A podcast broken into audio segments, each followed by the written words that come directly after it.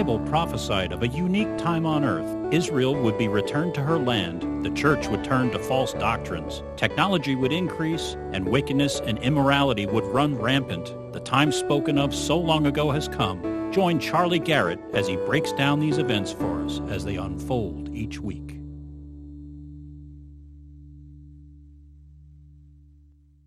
Today is uh, 21 October, Sunday, time for the prophecy update of the week.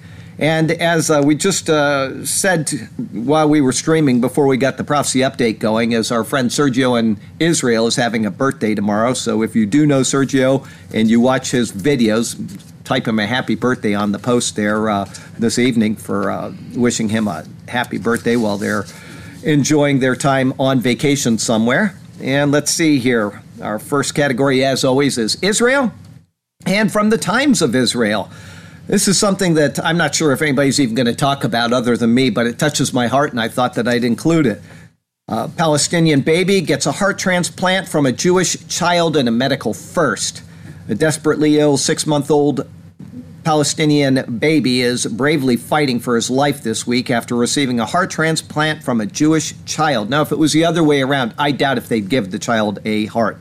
But that's why I included this is to show that Israel's always reaching out. They're reaching out to people in need. They're re- reaching out to people that have had disasters, and they reach out even to people that don't like them and that want their destruction in this uh, wonderful way. It says um, the surgical team at Israel's Sheba Hospital at Ramat Gan are waiting, hoping, and praying for a unique operation the first time heart transplant surgery has been performed on such a young child at the hospital, and the first time a Palestinian baby has received a heart transplant from a Jewish child. And then I have not seen an update since Tuesday, but on Tuesday it said from the Times of Israel, Palestinian baby clings to life after heart transplant from Israeli child. So we'll see where that goes, and uh, if it uh, I get an update for you next week, I will include that. From the Times of Israel, once again, confirming uh, Jewish history in the land of Israel, Times of Israel, ancient beheading site found in Jerusalem, evidence of Holy King's bloody rule, evidence of a mass slaying, including cruel beheadings committed during the bloody reign of the Hasmonean king Alexander Jannaeus, was recently uncovered in a courtyard next to the Jerusalem municipality during excavations of an ancient water cistern we removed from the pit more than 20 neck vertebrae which were cut by a sword. We discovered in the pit bodies and parts of infants and adult individuals, women and men, who were probably victims of a brutal slaughter. Embryonic bones discovered in the excavation indicate that among victims were even pregnant women. According to the commentary on the Book of Nahum, discovered as part of the Dead Sea Scrolls at Qumran, after the war's end, Alexander Jannaeus punished some 800 of his political enemies, sentencing them to crucifixion. Others, such as those discovered in the courtyard next to the Jerusalem municipality, were beheaded and dismembered. During excavations, the archaeologists discovered broken human bones, which were randomly discarded together in a water cistern and covered in ash, rocks, and boulders. According to archaeologists, what they discovered aligns with accounts recorded in historical sources. So, once again, we're confirming the history that Israel was in the land, that this is their history, and everything that people keep saying about Israel having no history in the land is completely false. It's a made up narrative, and we just want to keep repeating these type of things every time they happen so that we can validate this. Um, from Behold Israel, IMF, Israel's economy grew to 3.6% in 2018. The IMF predicted Israel's economy will grow 3.6% by the end of 2018 and 3.5% in 2019. Israel's Central Bureau of Statistics released a report on Israel's all time high in tourism in 2018. Over 3.1 million visitors visited Israel through January to September in 2018 a 17% increase from 2017. In August, S&P's upgraded Israel's score from an A plus to an AA minus in its half-year report, the highest score Israel has received to date. Prior to the increased credit rating, both S&P and Moody's Investors Services raised their ratings for Israel's from stable to positive. Israel's strong economy and a trend of lower government debt led to the increases in scores and outlook. It cited reasons for the upgrade in a press release given Israel's prosperous and resilient economy, strong institutions, ongoing fiscal consolidation, and robust external performance. So, good stuff there as far as Israel's concerned. And, uh, uh, you know, they beat anything that our previous president did in eight years. He never broke 3% in this economy. He was the first president in the history of our nation to not do so. And uh, Israel's just continuing to move up and up and up. From the Times of Israel, Pompeo, U.S. Israel relations stronger than ever. Good news there. From The Guardian, moving Australia's embassy to Jerusalem, a fatal mistake, Middle Eastern envoy warns. They're talking about actually moving it. It may or it may not happen. There's been some setbacks this week. But if they were to ask me, I'd say go. They said the exact same thing to us before we moved our embassy. We moved and everything died down. They just don't want people to make this move, but once it's done, it's done. So it's not a fatal mistake. And if uh, Australia wants to move their embassy, they should do it. And then finally, from Zero Hedge, all out war coming. Record number of Israeli tanks amassed on Gaza border. They are getting ready to go into Gaza. This is what I said what last week or the week before is that we've got this problem between Fatah and Hamas, and Abbas is causing this trouble. He's uh, hindering the talks between the Egyptians and Hamas and Fatah. The Egyptians have been trying to get this settled out. And as I noted last week, or might have been the week before, the only people that are going to get blowback from that are Israel. And sure enough, that's what's been happening. They're massing on the Israeli border. They're causing all kinds of troubles. There's riots. Every bad thing that can possibly be thrown across the border at Israel has been thrown across, including kitchen sinks. And so Israel is getting ready to respond. And if they go in with their tanks, they're going to go in full force. They're not going to lose people in the process if they can help it. So we'll see where that goes. Uh, a few minutes ago, we got some red alert Israel notification saying that missiles had gone into Israel. They are not. That was a, a false alarm. So if uh, you're watching live and you heard that as well, it's a false alarm. They, this nothing has started at this point. So there you go from that. And from Christian News, Got a little trivia for you from the Superior Word. Last week we had our five year anniversary, but does anybody know what happened on 23 October of 2011, which is just two days from now, anniversary 2011, it's 2018, so that's seven years ago. We did our Genesis 1 1 sermon. Really? So, seven years ago, and we're all the way up now, seven years later, to Numbers chapter 6, verses 22 through 27 today. So, we're really moving along. What's that? There were two books in there there were a couple little books in there. That's true. We added in Jonah. We added in the book of Esther, and um, so we did do those. But those are just small little books. They didn't take a whole lot of time. And uh, just as far as uh, this is concerned, Genesis, Exodus, Leviticus, and now Numbers have taken about seven years. So good stuff there. We're moving right along. And talking about sermons, today is the priestly blessing. You know, a lot of prophecy update people like to watch prophecy updates and they don't get into sermons. But if you want to understand the priestly blessing in a unique way, we're going to present that today. And uh, I'll give you a little hint is that we'll be talking about the Trinity before we actually evaluate those four or five verses. Okay. And there's a reason why, which is connected directly to the priestly blessing. So I hope that you'll uh, tune into that sermon. You'll learn quite a bit and it'll be enjoyable for you. And let's see here. First article from Christian News is from RTE. Belfast Bakery wins UK Supreme Court appeal in gay cake case. This is something I didn't expect would happen, not over in the UK, but it did. But there were reasons why the, the decision was legitimate and their reasoning was legitimate. It never should have been an issue in the first place, but because it was, at least it got overthrown. Here's what it says. The Christian owners of a bakery have won an appeal at UK's highest court over a finding that they discriminated against a customer by refusing to make a cake decorated with the words support gay marriage. Now, this was a unanimous decision, by the way. This was something that they all agreed on. Announcing the court's decision, its president said, This conclusion is not in any way to diminish the need to protect gay people. It's never been an issue where they needed protection. They've always just done their thing. But, and people who support gay marriage from discrimination.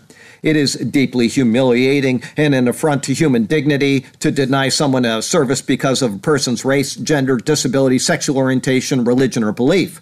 But that is not what happened in this case.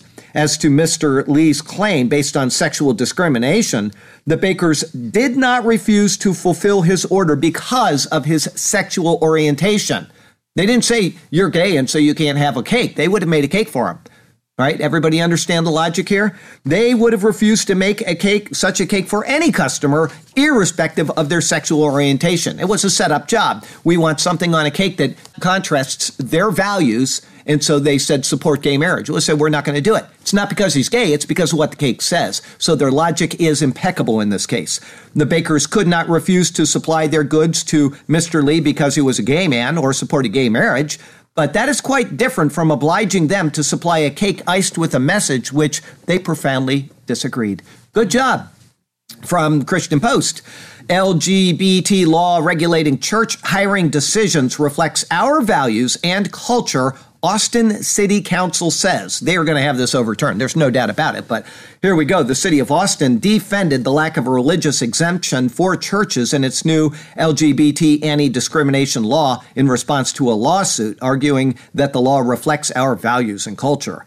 The U.S. Pastor Council, which has over 1,000 member churches across the nation, has filed a lawsuit on behalf of 25 member churches who say that a law prohibiting employment discrimination on the basis of sexual orientation or gender identity restricts their freedom to hire.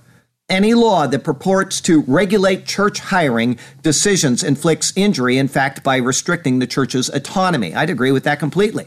An injunction that blocks the enforcement of the city's anti discrimination laws will redress the injury caused by the city's failure to exempt churches from its anti discrimination edicts.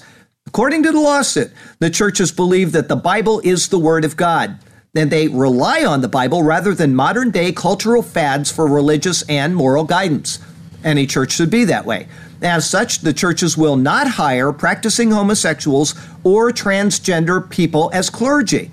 Additionally, the member churches require that employees live according to the Bible's teaching on matters of sexuality and gender, something we could all agree on. Because of this, the lawsuit states these churches will not consider practicing homosexuals or transgendered people for any type of church employment. As the Austin Ordinance also bars discrimination on the basis of sex, the lawsuit also seeks protection of some member churches who feel the Bible doesn't allow women to serve in the role of senior pastor because of the words of 2 Timothy 2:12. That's uh, 2 Timothy 2:11 and 12 says, "I do not permit a woman to teach or have authority over a man." That's not speaking about in government. That's not speaking about in anything except in spiritual matters within the church. That's what the Bible says. These churches hold to that as prescriptive, which it is. It's Paul's prescriptive writings. And they say we must go by what the Bible says. Okay? Although the ordinance does provide some religious exemptions, None of those exemptions provide an accommodation to churches that oppose homosexuality, transgender behavior, or the ordination of women. So they say they have to do it. They're forcing churches to do things which are against their very establishment, which is the Word of God. Okay? So it says the ordination allows a Catholic church to require its priests to be Catholic. Well, that's noble.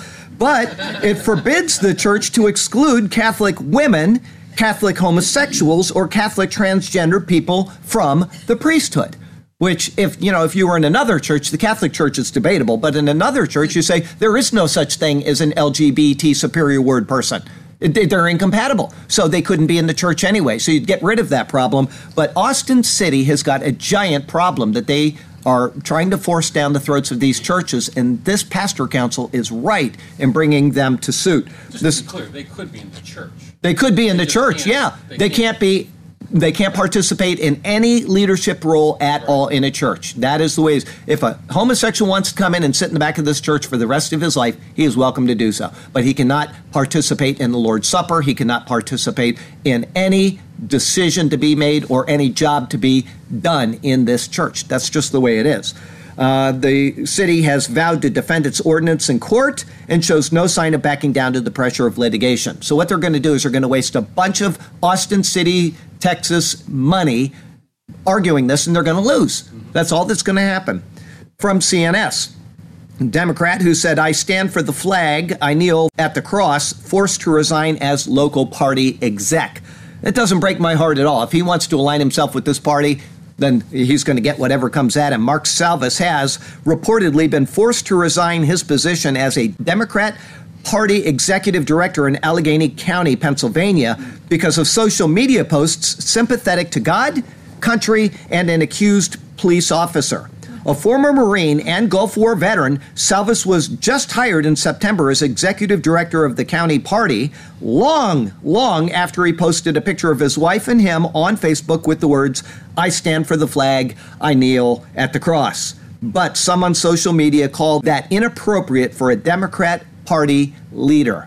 And it is. The Democrat Party is completely devoid of any morals at all. Mm-hmm. They, ha- you know, th- that this guy would even say he's a Democrat and a Christian it's hard to reconcile. Do they do not go together in any way, shape, or form. They I'm straightened him out. What's that? Yeah, they straightened him out. You can leave, and you know maybe he'll change his party, maybe he won't. I don't know what he's going to do, but you know here we have the uh, ten ways to pray for our persecuted, the abortion week that we're going through, or abortion month, and the Democrat Party.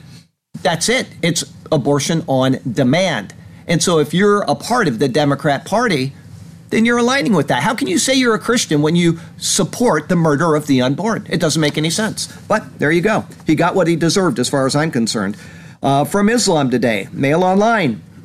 Putin is taking over Libya by stealth. Now, I've said this over the past couple years. When Libya becomes a force, when Russia's aligned with Libya, and we've got that guy Khalifa Haftar, who I've brought up again and again, he is aligned with the uh, Russians. When it, it may not be him, but right now he is the guy that will probably be in the position that is necessary to run Libya with Russia's backing. Like I say, it may be that he gets blown up and somebody will replace him, whatever. But right now, that's what I have been saying is that this is a scenario that when we see this come to fruition, we are very, very close to Russia's ability to come against Israel in Gog Magog. Until Libya is a part of this alliance, it ain't going to happen. And now we see that Russia is working in Libya by stealth. Let me read you the article.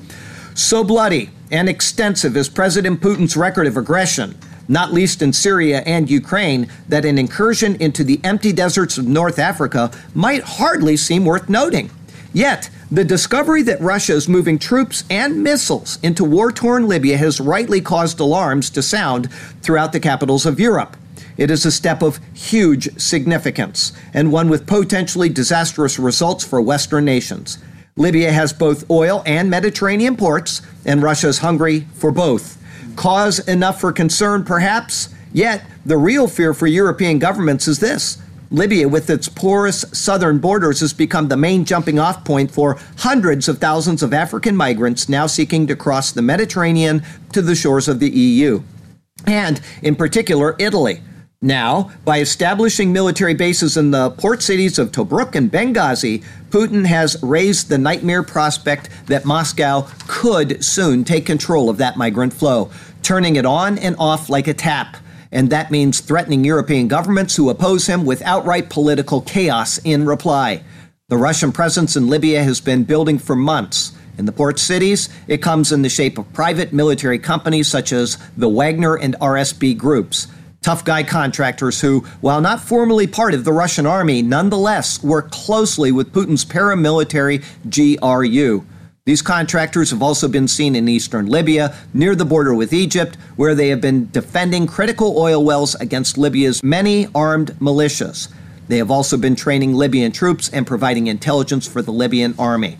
We're getting close to where it is possible for the Bible to come true. Until this is actually done, and until Russia has control and they have somebody that will stand with them against Israel, it's not going to happen. Okay, we've got them, and we've got down uh, south of Egypt as well. That area, Somalia, and uh, right down in uh, that general area have to be aligned with them as Put, uh, Put Cush, and the Nubians. All of the names are listed in uh, Ezekiel 38.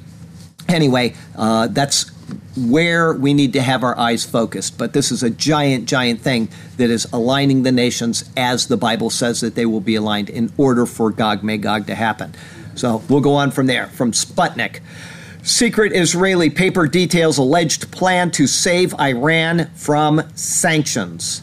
Ahead of the new wave of anti Iranian sanctions bound to come in force in November and impact the Islamic Republic's oil exports, the Israeli outlet Mako has reported about an alleged secret agreement between Moscow and Tehran.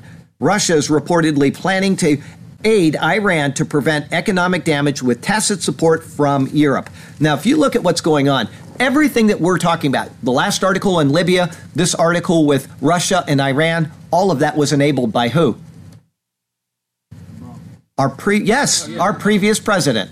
He is the one enabled every single bit of this. And you, if you're talking about these Russian connections and all of the things that are being spoken about against our current president, all that is is projection. They knew very well what they were doing because they have been in line with the Russians all along as the Democrat Party of the United States. He allowed this to happen in Iran, he allowed this to happen in Libya. And these things are because of the actions of our previous president. It says here um, Russia, Iran, and Turkey struck an agreement which would minimize the impact of U.S. Iranian punitive measures targeting Tehran's oil trade. To subvert the U.S. economic blockade, Iran is expected to transport its crude to Russia's refineries on the Caspian Sea, which would later sell it as Russian oil and reimburse Iran. The presidents of three countries are said to have secretly agreed on this, aimed to help the economy of the Islamic Republic, Additionally, the cited Israeli Ministry of Foreign Affairs document allegedly states that Washington's European allies would silently allow Iran to continue to sell its oil to Asian countries. Europe hopes to keep Tehran in the nuclear deal by making this concession. Last month, Iranian and European diplomats reportedly examined a scheme to barter Iranian oil for European goods through Russia in order to bypass U.S. restrictions, with some Asian importers doing the same while several countries, including Japan and South Korea, have caved in to the U.S. pressure and are preparing to halt Iranian oil imports.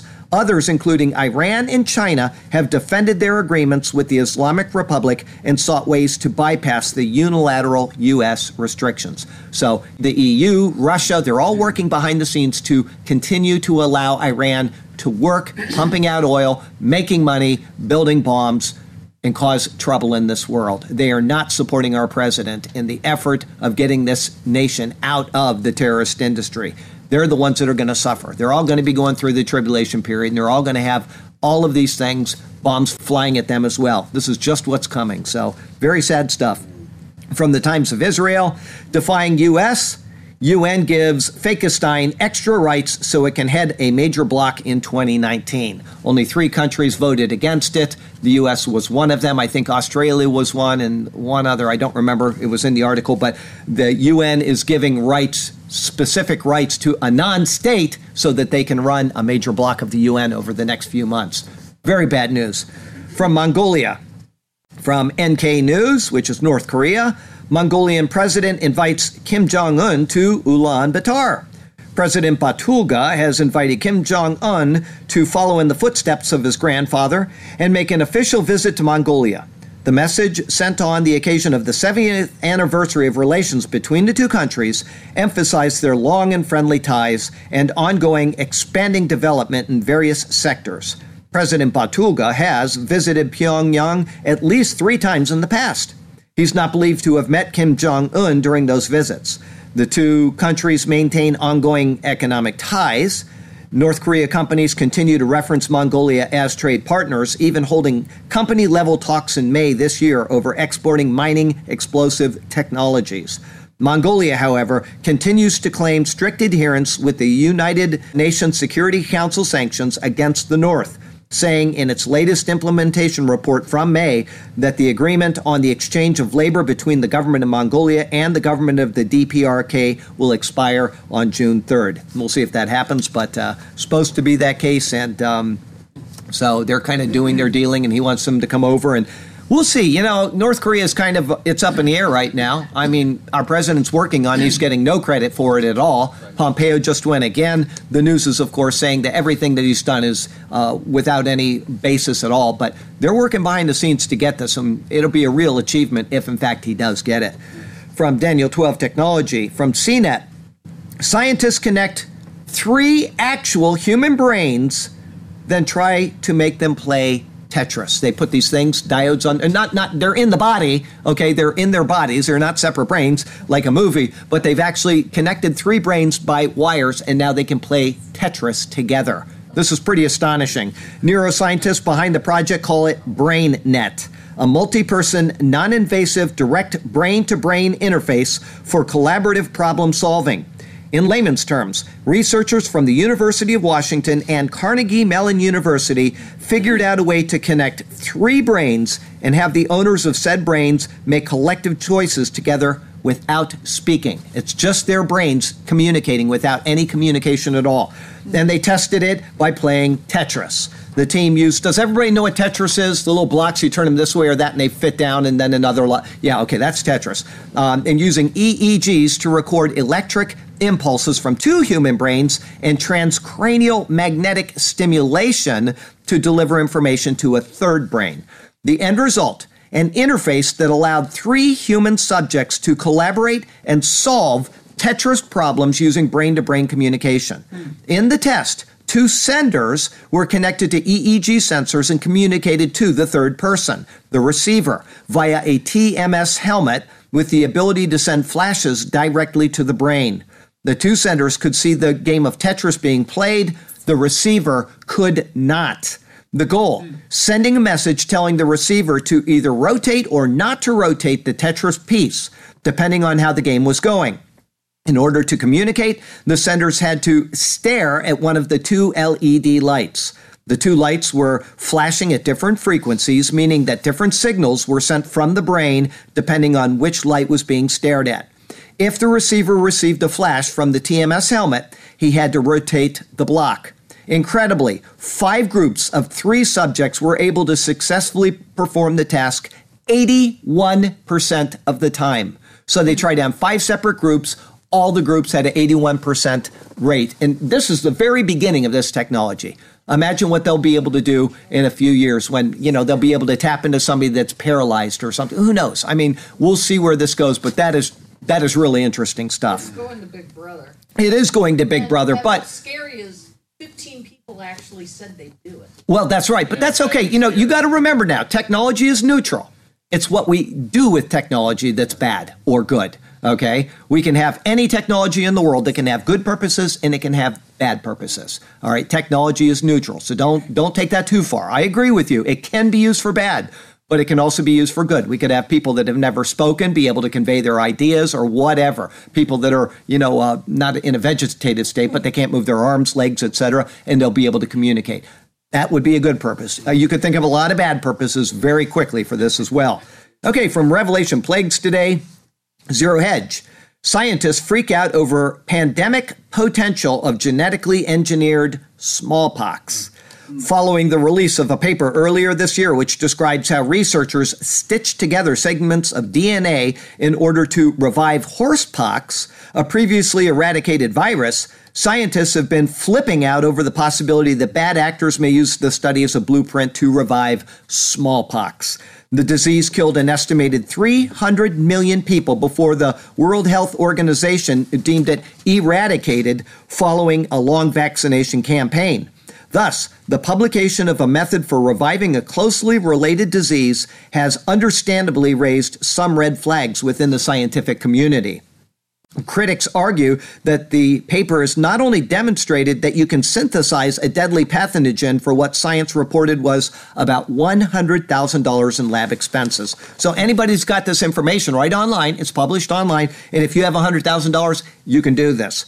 But it even provides a slightly too detailed for comfort overview of how to do it. Overall, everyone's pretty polite, but you can get the sense that the microbiologists are really really worried about someone reviving smallpox. Kevin Esvelt, a biochemist at MIT, wrote that the threat is so significant that it may be wise to begin encouraging norms of caution among authors, peer reviewers, editors, and journalists. Despite entirely predictable advances in DNA assembly, every human with an internet connection can access the genetic blueprints of viruses that might kill millions. These and worse hazards are conveniently summarized by certain Wikipedia articles, which helpfully cite technical literature relevant to misuse. Esvelt blamed the media for amplifying the negative potential of smallpox synthesis as well. DNA synthesis is becoming accessible to a wide variety of people, and the instructions for doing nasty things are freely available online.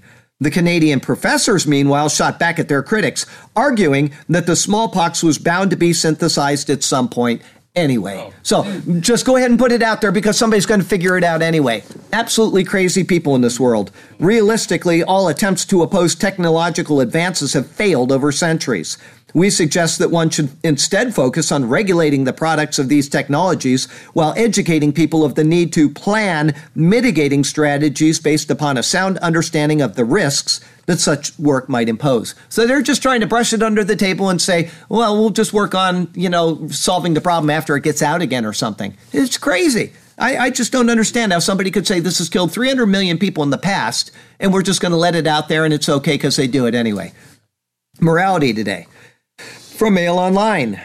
To care for him who shall have borne the battle, and for his widow and his orphan. Anybody know who said that or what where that's recorded? To care for him who shall have borne the battle, and for his widow and his orphan. That was quoted by Abraham Lincoln and it is the motto of the um, Department of Veterans Affairs, mounting pressure on the Department of Veterans Affairs to change sexist Abraham Lincoln quote as its motto. Veteran groups and Yale students are asking the VA to change its motto. Abraham Lincoln said the words during his second inaugural address. The quote has served the VA's motto for 59 years. The Iraq and Afghanistan Veterans of America asked Virginia Secretary David Shulkin back in November if he could change the motto because it doesn't mention women in battle. So what? It's just a motto. Anyway, it's sexist. From CR, assisted suicide plans for children unveiled at Toronto's Sick Kids Hospital. Now, they said this would never happen.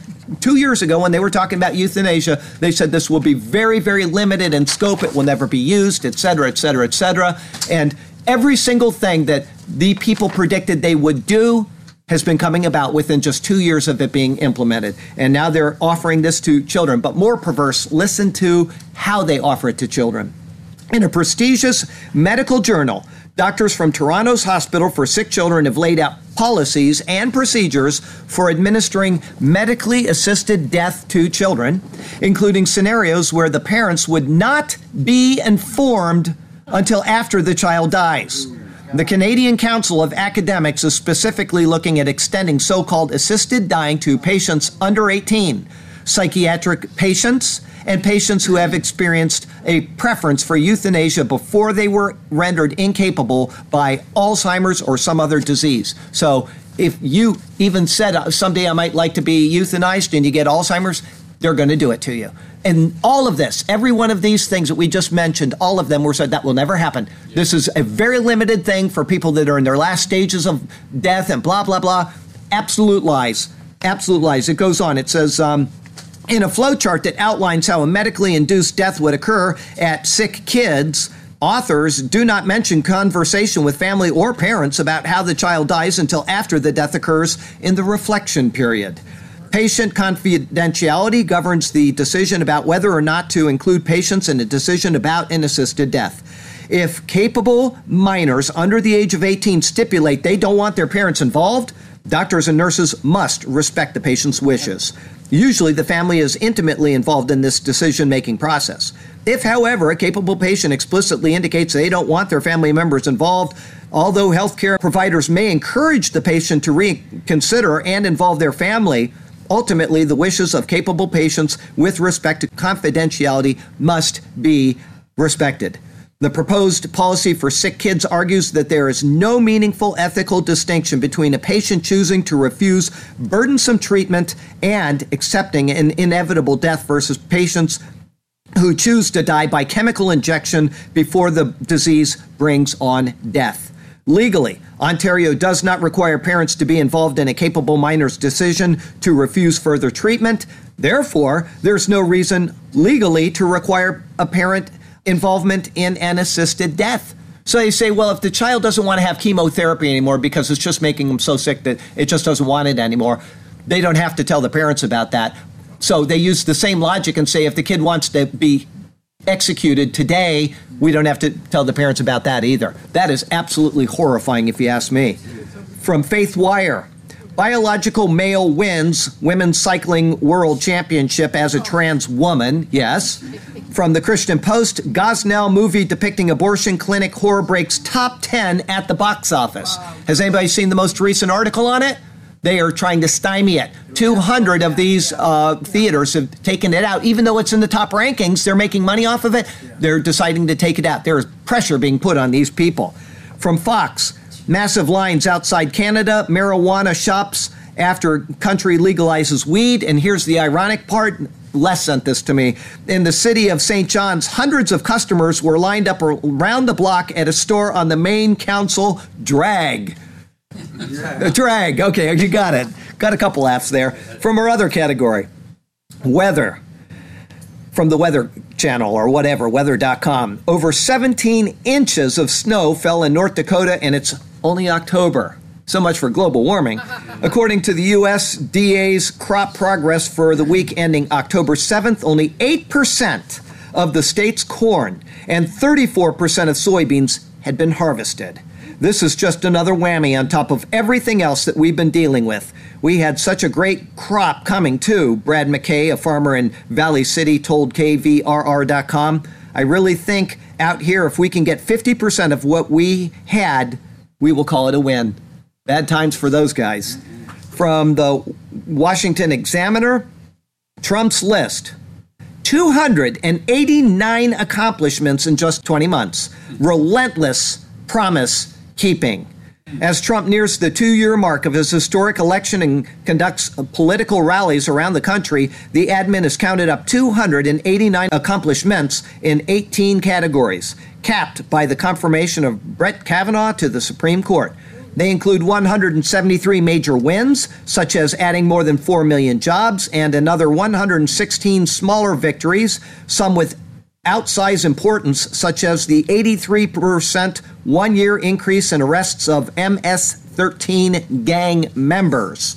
Trump's successes in reducing the cost of taxes and regulations, rebuilding our military, avoiding wars of choice, and changing the court's rival those of all previous Republican presidents. Unlike the year one list, which included many proposals and orders still to be acted on, the new collection includes dozens of actions already in place, signed legislation, and enforced executive orders. For example, while the year one list bragged about the admin's efforts to rewrite the much maligned NAFTA trade deal with Canada and Mexico, the year two list said negotiated an historic U.S. Mexico Canada trade agreement to replace NAFTA. And shockingly, the NAFTA achievement is presented as a sidebar to the larger achievement that reads President Trump is negotiating and renegotiating better trade deals, achieving free, fair, and reciprocal trade for the United States. Under that umbrella are eight trade deals cut with Japan, South Korea, Europe, and China. President Trump is a truly unique leader in American history. He's a kid from Queens who became an international business leader and made billions by getting things when no one said he could. They told him he couldn't be president and beat the establishment, and he did. For two years, the establishment is telling him he can't do things in Washington, and he's succeeding in spite of them. He never retreats, he doesn't back up, he's relentless, he just wins. Good job, President Trump. From Zero Hedge, sales of the world's most popular handgun have collapsed under the Trump presidency. Yeah, remember we had such a crummy president before. He's going to take away our gun rights, and so everybody was buying guns. I was one of them. I bought an arsenal, right? Before Donald Trump won the 2016 election, Obama was America's best gun salesman. Americans were panic buying firearms as if the apocalypse was tomorrow, partly due to the fear of stricter federal gun regulations. AR 15 style rifles and Glock pistols were some of the most popular items paranoid Americans had to have, and of course, ammunition, meal kits, water, and underground bunkers. Glock, the most popular handgun company in the world, experienced a rather sharp decline in sales during President Trump's first year in office. They sold 36 fewer percent pistols in 2017, and revenue fell 35% to 464 million euros. Net income declined 58% to 67.9 million euros following massive profits in the Obama era. So that's a good thing. Our president is doing the right thing. He's protecting our rights. He's keeping the Second Amendment viable. He's got a Supreme Court nominee that was put into the Supreme Court who will stand up for our rights. Good things are happening. From Zero Hedge, Obamacare premiums set to fall for the first time after rising 117% under Obama. Yep. In what could be one of the greatest, if not the greatest, political irony in recent memory, New data on Bummer Care plan premiums released this week by the DHHS revealed that premiums will decline by an average of 1.5% next year, marking the first year over year decline in the program's history. The simple fact that Republicans are doing a better job managing bummer care than Democrats did could create an intractable political problem for Democrats running in swing states who will now be left with the difficult task of explaining exactly how and why the Trump admin, which they have blamed for doing everything in its power to gut the program, is actually doing a better job of running Obamacare than the Democrats did. Isn't that ironic? From Mail Online, revealed 99% of cash given by top Hollywood executives to politicians ahead of the midterms has been donated to demon rats. Yes. 99%. From Yahoo, New York marks its first shooting free weekend in 25 years. Every single weekend for 25 years, they've had a shooting in New York with the highest gun laws, probably outside of Chicago in the nation. They got people shooting all the time. And they're celebrating it. Like, this is a great thing. They'll be back to more shootings this weekend, guaranteed. Okay, I've got a uh, for you. See if you can figure out which article we've been talking about. Honest Abe told the truth and no lies. Truth be told, in war, either sex dies. 59 years have passed with VA folks aghast. In their mind, they ignore family ties. Good job, Les. Or it could be his wife. They get, sent me two, and I picked one of them. So, okay, from our irony and odd, I call this family feud. But before I do, I'd like you to know that there will be a Sergio and Rhoda video linked at the end of the prophecy update. This one is about a very ancient monastery, one of the most ancient in the world that they stumbled across out in the middle of nowhere. So it's a rather interesting uh, video. And here we go. I call this Family Feud from Mail Online. Father, 76, tried to kill his son with a chainsaw, but ended up having his leg amputated when his son fought back and attacked him with a lawnmower. Yeah, Family Feud. And then we have one more from Mail Online. Everybody knows what the word hangry means. Hangry means you're hungry and you're angry. Hangry son, 22, is arrested and charged with domestic battery after attacking his mom with sausages because she bumped into him as he ate. So there you go, family food. And such is the world we live in. So from Sarasota, Florida to Ulaanbaatar, Mongolia, I'm Charlie Garrett. This is the Superior Word, and that is your prophecy update for the week. Yeah, wow, that's right.